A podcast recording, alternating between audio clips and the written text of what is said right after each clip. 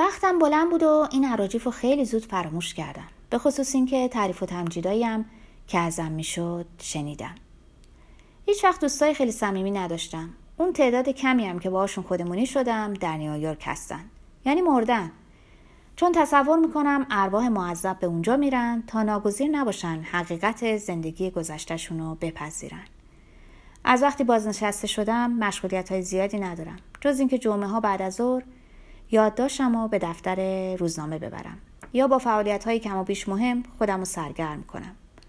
کنسرت در دانشگاه هنرهای زیبا نمایشگاه نقاشی سخنرانی های اجتماعی یا رویدادهای فرهنگی. از زمان جوانی به سالن سینمایی بدون سقف می‌رفتم که اونجا احتمال داشت هم خصوف آدم غافلگیر کنه و هم رگباری رهگم کرده که نتیجه از سینه پهلوی شدید بود. چیزی که بیش از فیلم ها منو به این سالن ها میکشاند. لوبتان شبانگاهی بودند که به بهای یک بلیت. یا رایگان و یا نسیه با مشتاقان متاعشون میخوابیدن اهل سفر نبودم و نیستم. فقط چهار بار قبل از سی سالگی برای شرکت در مسابقه پرورش گل رفتم و شبی سخت را هم در کشتی موتوری گذروندم تا به دعوت ساکرامنتو مونتیل برای افتتاح اشرت به سانتا مارتا برم. در زندگی خانگی کم غذا هستم و علایق ساده ای دارم. وقتی دامیانا پیر شد دیگه نتونست آشپزی کنه و از اون هنگام خوراکم رو به کوکوی سیب زمینی منحصر کردم که بعد از پایان کار تحریریه در کافه روما میخوردم. به این ترتیب در آستانه 90 سالگی بینهار موندم و در ضمنی که منتظر خبرهای روسا کابارکاس بودم نتونستم حواسم رو به مطالعه بسپارم. جیرجیرک ها در گرمای ساعت دو سفیرهای جیگر خراش سر داده بودند و تابش آفتاب از پنجره های مختلف مجبورم کرد که سه دفعه جای نعنو رو عوض کنم. همیشه به نظر می رسید روز تولدم گرمترین روز ساله و آموخته بودم چطور تحملش کنم. ولی با آن حال خراب اصلا رمق مقاومت نداشتم. ساعت چهار دست به دامن شش سویت ژان سباستیان باخ برای ویولونسن. با اجرای بینقص دون پابلو کاسالس شدم. آن را اوج تبلور فرزانگی در موسیقی می‌دونم. ولی به جای آنکه مثل همیشه آرام بخش تنهاییم باشه کلافگیم رو دامن زد.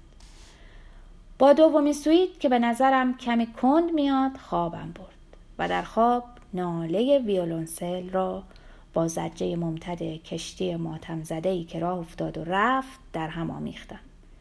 تقریبا همون لحظه زنگ تلفن بیدارم کرد و صدای خشدار و زنگ زده روسا کابارکاس منو به زندگی بازگردوند. بهم گفت مثل همه حالوها خوششانسی یه عروسکی پیدا کردم. بهتر از چیزی که می‌خواستی. فقط یه جای کار گیر داره. تازه چهارده سالش شده.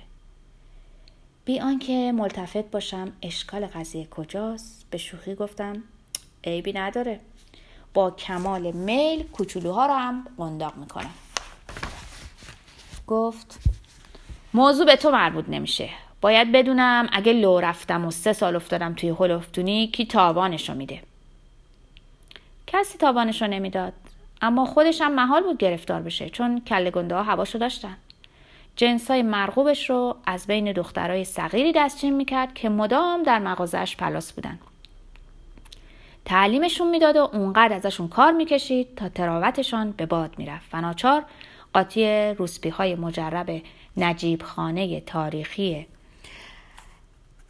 افومیا سیاه می شدن که زحمتشون بیشتر و زندگیشون بدتر بود. محض نمونه یه بارم جریمه نداده بود چون حیات منزلش پاتوق مقامات محلی بود. از فرماندار گرفته تا کارمندان دونپایه شهرداری.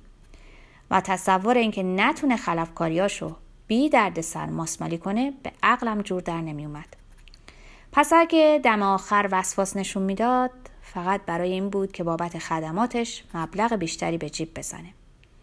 هرچه مجازات سنگینتر حق و زحمه بالاتر.